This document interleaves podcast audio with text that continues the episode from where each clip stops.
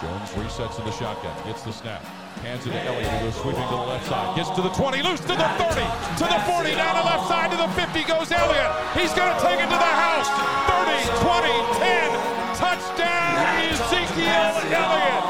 85 yards. You are listening to the Buckeye Sports Blitz. Welcome back. Thank you for listening. My name is Nick. This is the Buckeye Sports Blitz. This Saturday at noon on Fox, Ohio State will host the Maryland Terrapins. Maryland is 4 and 1 on the year. Their one loss was last week to Iowa. Head coach Mike Locksley is in his third season at Maryland. Prior to taking the Maryland job, Mike Locksley spent three seasons at Alabama, kind of working his way up through the coaching ranks. Started out as an offense analyst, then became the quarterback coach, and then he was the offensive coordinator by the time he was done in Alabama. And it has been a rough start for Mike Locksley. He went three and nine in his first season.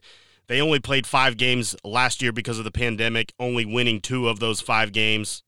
Got off to a better start this year, but like I brought up, then they ran into Iowa, which a lot of people think Iowa has a top five defense nationally and things did not go well. Starting quarterback Taulia Tagovailoa threw five interceptions in that game, and also their leading receiver Dontay Demus Jr. He went down with a knee injury, and he is out for the rest of the year. So that is a big hit to the Maryland team.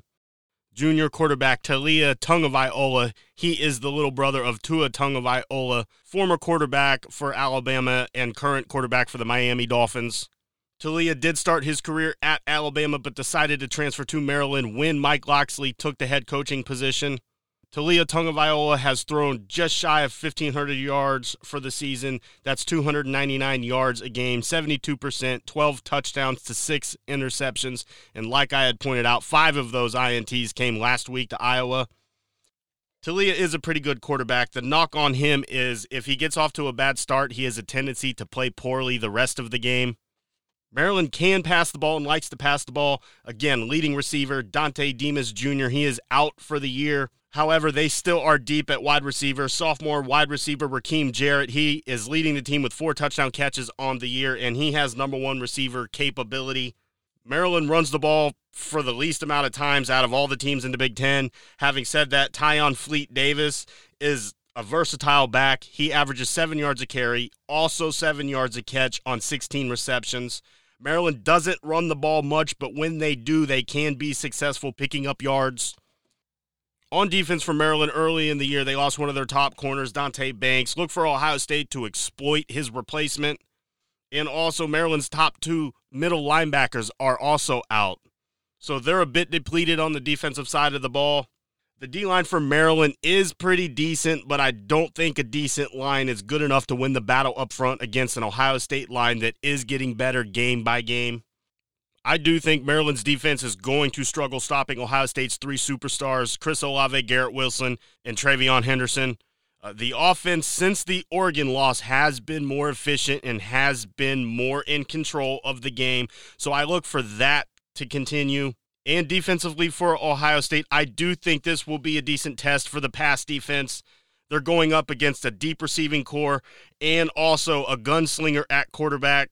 Also, for the linebackers, going against a dynamic running back, Tayon Fleet Davis. I expect Maryland to get Fleet Davis involved in the passing game as well. So I do think this is going to be a decent test for the defense as a whole, but more specifically the passing game. And I'm going to key in on those linebackers to see how they're going to match up against a pretty dynamic running back.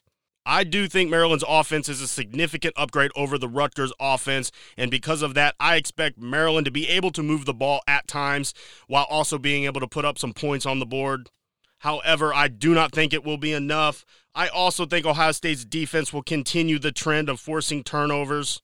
The line is 21. I have Ohio State covering Ohio State 54, Maryland 20. Thank you for listening, however, you may be listening. We'll be back on Monday to go over the Ohio State Maryland game. Be safe, Buckeye Nation. Go, Bucks.